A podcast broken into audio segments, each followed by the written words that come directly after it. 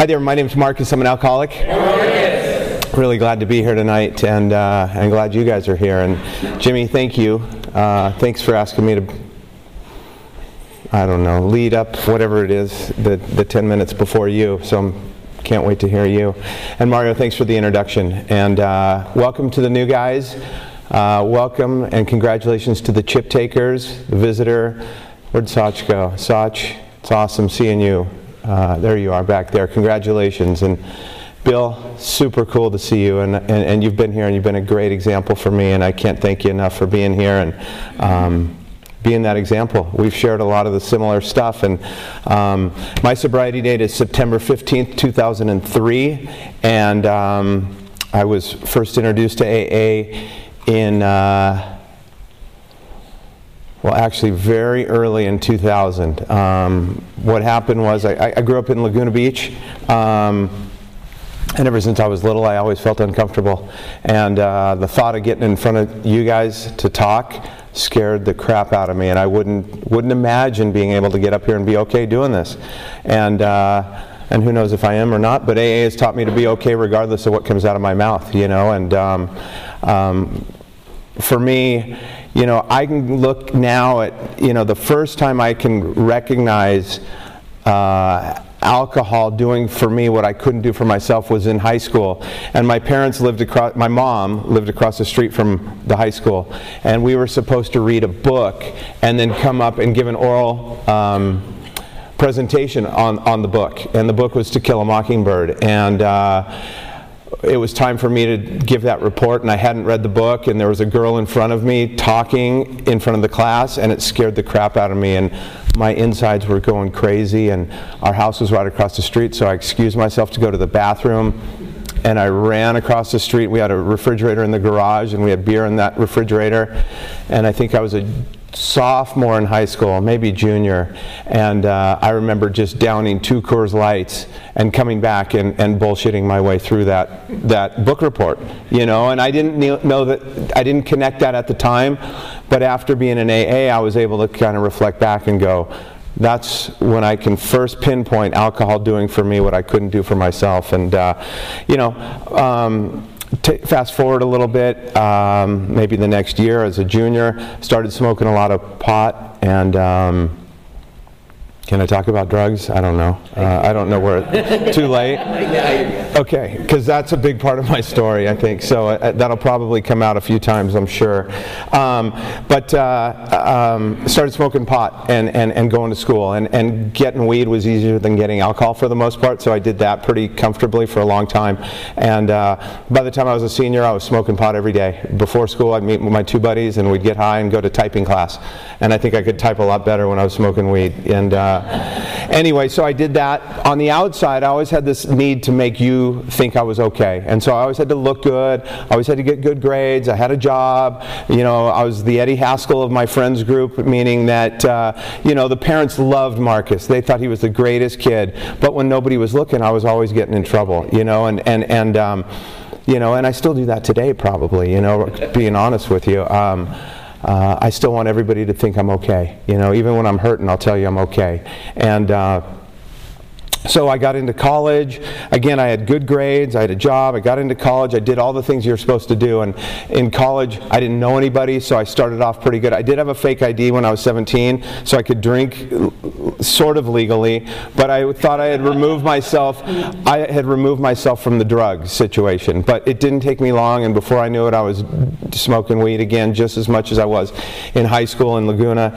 Um, I did that, and I promised myself, if this continues when I'm a sophomore, I'll, I'll, I'll, get some help. You know, I didn't know anybody in AA. I didn't know anybody uh, who was in recovery, who had a big problem. There was a neighbor of ours that I knew was an alcoholic. And she locked herself in the house for weeks at a time, and I knew that that was what alcoholics did. Um, but I didn't have that experience. And uh, I didn't want to open my mouth, but I knew when I was a sophomore in college, I think I knew I had a problem, and I couldn't stop this thing. And I kept going, God dang it what am I going to do? And I, I, just kept charging forward, and I kept like setting these goals that if I did so much, um, then I would admit to myself that I had a problem. And, and it, it, you know, I was a sophomore year, I couldn't stop. Junior year, same thing. And then my graduation night, all night party, last night of college, you know, I've been deal- dealing cocaine at this point. I've been doing smoking weed all the time, drinking all the time, and I know I'm about to enter the adult world, and I have no idea what I'm doing, and I have no idea who I am, and I feel like a fraud. And I did that, and I got out of college. Um, I had my first day of work. I was driving to work at about 6 in the morning. I had a 24 ounce beer between my legs, and I was smoking a joint going to my first job. And, uh, and I'm like, oh my God, you just went to college, you just did all this stuff. What the, f- what happened? You know, and uh, this isn't the way it was supposed to be. But it, it, was, and I couldn't stop. And um, I managed to meet a woman who I. Uh, had convinced to marry me. So, you know, five years after college, I think we had gotten married. And again, she had she, she, had no idea the extent of what I was doing. You know, she knew I smoked a little bit of weed. She knew I drank a little bit, which was socially acceptable. Um, but she had no idea the amount of cocaine I was doing. And I had a good buddy who provided a lot of that for me. And um, she was super naive and, and, and didn't know that but i did that for, for quite a while and i knew i couldn't i couldn't stop and i knew at some point it was going to hit a wall and uh, five years into our marriage, it was time to have kids, basically. And, and, and she said, Don't you think you ought to slow down on what you're doing and smoking weed? It's time to be an adult. And, uh, and I said, Sure. You know, yeah, I agree with you. It's time to be responsible. But inside, I knew I was a fraud. You know, I knew I wasn't living up to um, what my outside had shown. You know, I knew I was you know, inside, I'd go to bed at night and I'd just freaking hate myself because I knew, I knew the truth, you know, and I was always afraid that at some point somebody was going to find out the truth. My parents wouldn't know who I was. My sister, my sister had a clue because. Uh, she knew what I was up to. But um, anyway, we had this last we had this last trip that we were going to do um, before we had our first baby, and my wife was pregnant. She was, I think, six months pregnant with our daughter, and. Um, we were going on a cruise, and uh, she said, "Are you bringing? You're not bringing anything on this cruise, are you?" And I said, "No, absolutely not. I wouldn't do that." And then I, everything I did was contingent upon where I can get what I, what kind of drugs I can get, how they can be delivered, whether or not I can drink. So I couldn't imagine going away without having something there for me. Um, and so I stocked up. It was a seven-day cruise. I stocked up got on the cruise. We had a dinner that night, and the dinner was kind of a community dinner where they group you with other families, and um, and so we had this big opportunity to interact and socialize.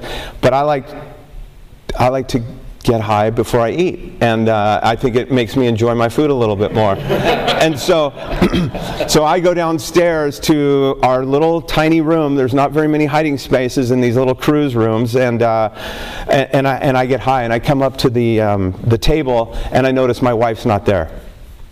And again, she's like six months pregnant. She's you know, and. Uh, and she comes up about five minutes later. I know something's up. I know I'm in trouble. I know she's onto me. And she dumps out everything that I had brought on the cruise ship. And again, it was the first night of this cruise. And she dumped a couple of bags of weed, a couple of pipes, a couple of bindles of cocaine. I'm talking about drugs again, sorry. I apologize if that's offensive to anybody. But uh, that was my story, and that's what happened. And, and it went out on the table, and these families who we had just met for dinner before see all this stuff. Everything was out of the bag at that point. And, uh, and my only thought at that moment was, how am I going to get that stuff? Like, that's on the table. And it wasn't that I was busted. I knew that was, that was already out of the bag, but I knew, I'm like, shit, we got a seven day cruise. I, there's, I can't imagine not having this stuff. And uh, it was a really miserable cruise. Um, and, um, and it was a great, uh, well, anyway, it, it, that was when it was exposed that I needed help. You know, my mom was there, uh, obviously my wife, my sister, some other family friends were there, and it was decided that Marcus needed to go re- to rehab. So, w- but we needed to have this baby first. So my wife, again, being pregnant, we had about two months to go for the birth of the baby. Did that, and then um, the morning of her birth, I'm going to Hoag Hospital another 24 ouncer between my legs smoking weed going to have the birth of my daughter and uh, that was the way i was going to have one of the most memorable days of my life um, And sure enough, it took a while. I was in the parking garage when she was having my daughter, and uh, and then it, it, it happened. And then two weeks later, I was in rehab in, in San Diego. Um, and I played the game. And on the outside, I wanted everybody again to look, uh, think that I was doing well. So I said all the right things. I did all the right things in treatment. We had family week, week three. Everybody left. Everybody was happy. I had my little daughter and watching her mobile as she's going through family therapy week, and she's playing with the thing, and it's just beautiful.